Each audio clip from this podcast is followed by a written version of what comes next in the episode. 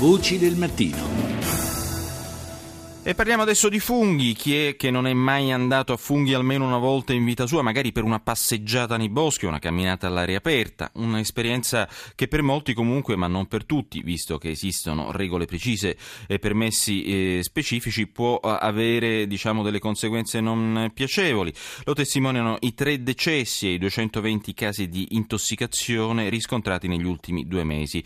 Ma è davvero così pericoloso? Marco Santucci lo ha chiesto alla dottoressa Sara Vecchio, responsabile responsabile del centro antiveleni della Fondazione Maugeri di Pavia pericoloso se non si conoscono i funghi e se si sottovaluta la pericolosità che alcuni funghi possono avere. Quindi andare per boschi, raccogliere i funghi, volerli conoscere è sicuramente un'esperienza piacevole per tutti, ma bisogna ricordare che esistono moltissimi funghi velenosi e tra questi alcuni che possono essere mortali. Poi a funghi ci vanno un po' tutti, però esistono dei permessi, delle regole per andarci. Sì, questo varia da regione a regione. In alcune regioni è obbligatorio acquisire un cosiddetto patentino che viene rilasciato dai gruppi micologici solitamente o dalle ASL di competenza in seguito ad un corso che bisogna seguire di pochi giorni. Non fornisce una conoscenza completa su quello che è il mondo dei funghi, ma sicuramente serve a capire che ci sono dei funghi pericolosi, quali sono quelli assolutamente da evitare e quindi è uno strumento di formazione e di informazione assolutamente fondamentale. Quindi cosa fare una volta raccolti i funghi? Eh, io che vado a raccogliere i funghi la domenica posso accedere assolutamente in modo gratuito all'ispettorato micologico di mia competenza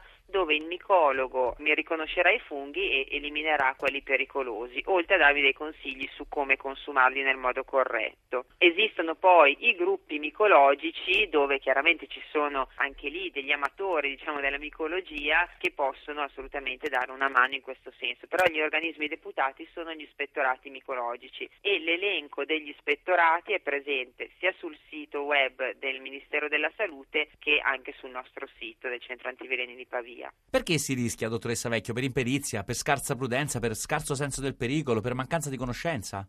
In realtà noi in Italia abbiamo una grossa cultura micologica e il fatto di nel periodo autunnale andare a funghi è un'abitudine molto diffusa. Non è così diffusa la conoscenza del fatto che esistono funghi molto pericolosi e letali. Un'ultima domanda, dottoressa. Come riconoscere un eventuale avvelenamento e come fronteggiarlo? Parliamo di funghi in generale, tossici ma anche funghi commestibili che a volte danno problemi. Nella stragrande maggioranza dei casi i primi sintomi consistono in sintomi gastroenterici, quindi il mal di pancia, il vomito, la diarrea. È assolutamente vietato e controindicato cercare di trattare a casa questi disturbi prendendo la pastiglia, l'antiemetico, l'antidiarroico. Bisogna sempre recarsi in pronto soccorso perché ci sono delle valutazioni che il medico, il tossicologo e anche il micologo devono fare in merito ai funghi ingeriti, a quanto tempo è trascorso dal pasto che servono a stimare la pericolosità di quell'intossicazione